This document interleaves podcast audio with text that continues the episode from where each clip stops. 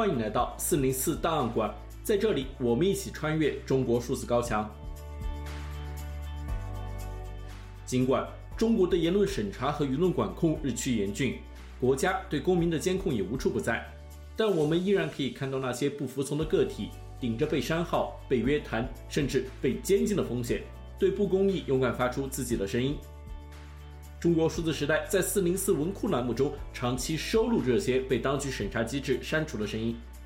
近日，中泰证券首席经济学家李迅雷发表了一篇谈论中国现状的文章，该文引用北京师范大学收入分配研究院的数据，指中国月收入两千元以下的人口约 九点六四 亿。实际上，早在此前，中国前总理李克强就提出过中国有六亿人口的月收入不足一千元。我们人均年收入是三万元人民币，但是有六亿人每个月的收入也就是一千元。一千元，在一个中等城市可能租房都困难。这一数据引发热烈讨论，中国月收入两千元以下人口约 九点六四 亿等话题冲上微博热搜。但很快，当局审查机器就对相关讨论进行删除，与之相关的话题也被清理。本期节目，我们选读过去一周中与此话题相关的三篇四零四文章。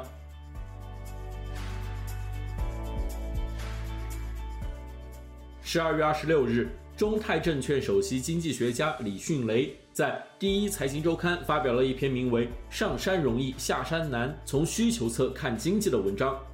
该文谈及中国经济中的房地产、人口老龄化、消费不足等等问题。在讲到收入问题的时候，作者引用了北京师范大学收入分配研究院的数据，指月收入两千元以下的人口约 九点六四 亿。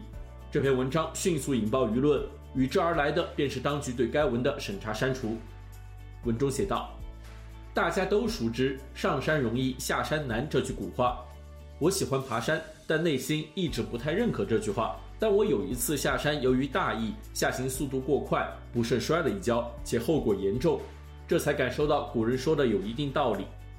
如果遇到陡峭的山坡、湿滑的道路，下山就更难了。作为一个拥有十四亿人口的大国，要进入全球人均 G D P 排名前 百分之二十五 的经济体，也就是高收入经济体，难度很大。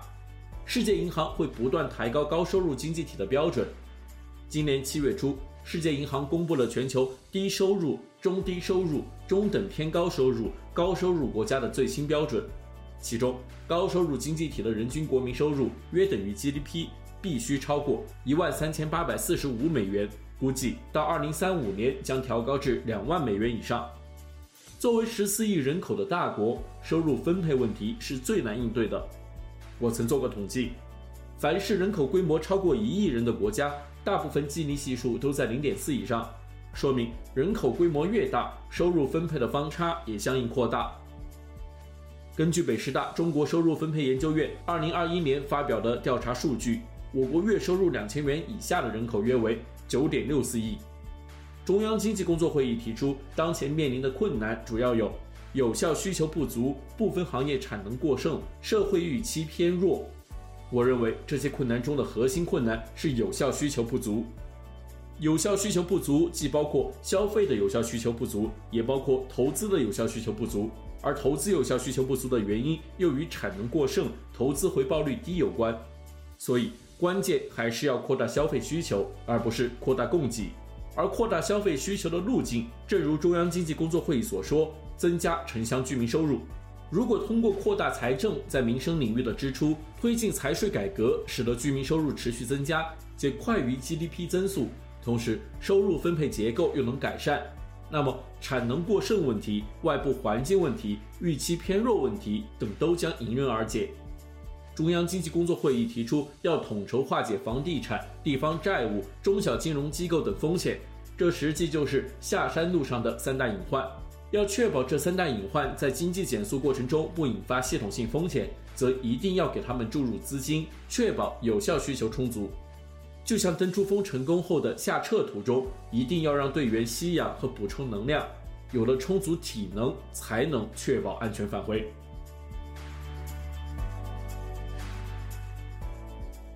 在月收入两千元以下的人口约九点六四亿，引爆舆论后，微信公众号“数据开放”也发布文章进行评论，但很快原文就被删除。作者在文中这样写道：国家发展改革委就业收入分配和消费司和北京师范大学中国收入分配研究院二零二三年十二月二十六日发布《中国收入分配年度报告（二零二一）》。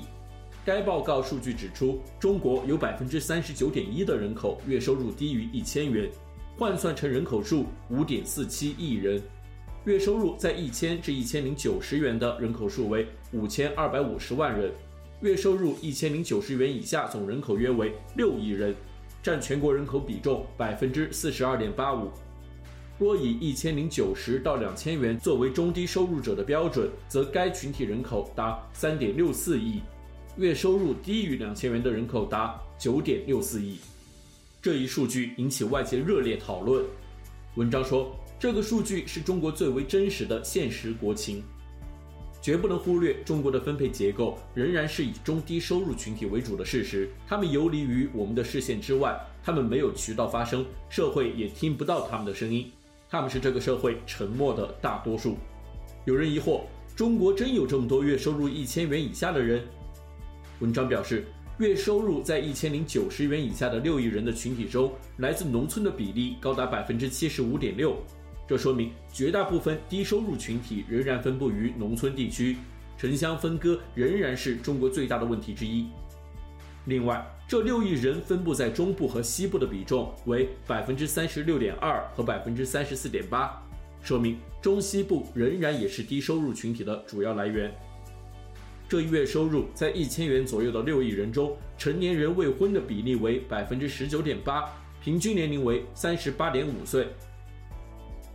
从受教育的年限来分析，月收入低于一千零九十元者的平均受教育年限为 九点零五年，处于刚刚完成义务教育的阶段，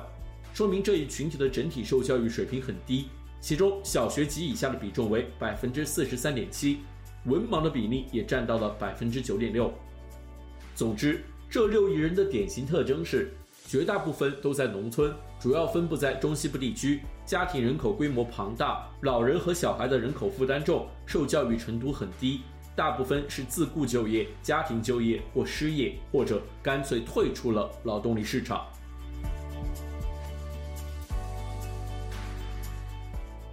微信公众号挪威 Talk 也发布文章对该话题进行评论。在这篇被四零四的文章中，作者除了表达对中国经济的担忧外，还质疑嘲讽了当下一些中国经济发展的扭曲现象。文章中作者这样写道，二零二一年的时候，格力董小姐曾经建议把个税的起征点从五千元拉到一万，这个时候后来引发挺大的争议，不少机构都调研了一下起征标准改变之后符合标准的人群变化情况。二零一八年八月三十一日，我们正式把个税起征点从每个月三千五百元拉到了每个月五千元。中信证券当年给出的数据是，如果按照个税起征标准五千元来算，符合起征标准的人口大概六千四百万。财政部门也有过一次统计，个税起征点提高到五千元之后，个人所得税的纳税人占城镇就业人员的比例将由现在的 百分之四十四 降至 百分之十五。这句话是什么意思？大家可以好好琢磨琢磨。当然了，有人可能会说，这是二零一八年的数据，怎么能代表五年之后的情况？确实不能代表，我也没有查到最新的数据。这个时候就要推出知名主播李佳琦的话，哪里贵了？有的是找找自己的原因，好吧？这么多年了，工资涨没涨？有没有认真工作？前阵子互联网最炙手可热的人物，想必大家在朋友圈都看到过，是一个叫文慧君的中年男人。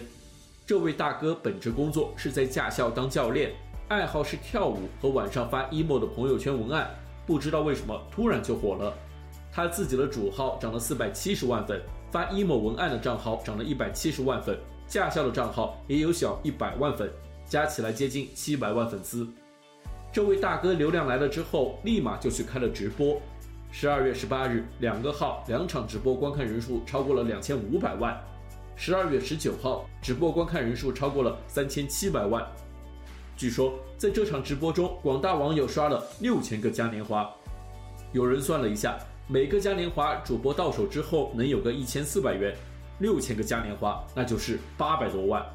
于是一个传奇的故事传遍了整个互联网，大哥一夜挣了八百多万。以上是本期选读的三篇四零四文章，文章全文见中国数字时代网站。这些作品版权归原作者所有，中国数字时代仅对原作进行存档，以对抗中国的网络审查。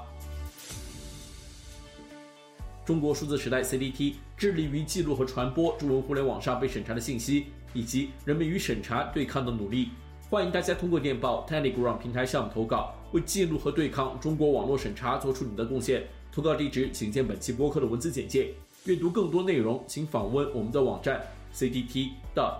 media。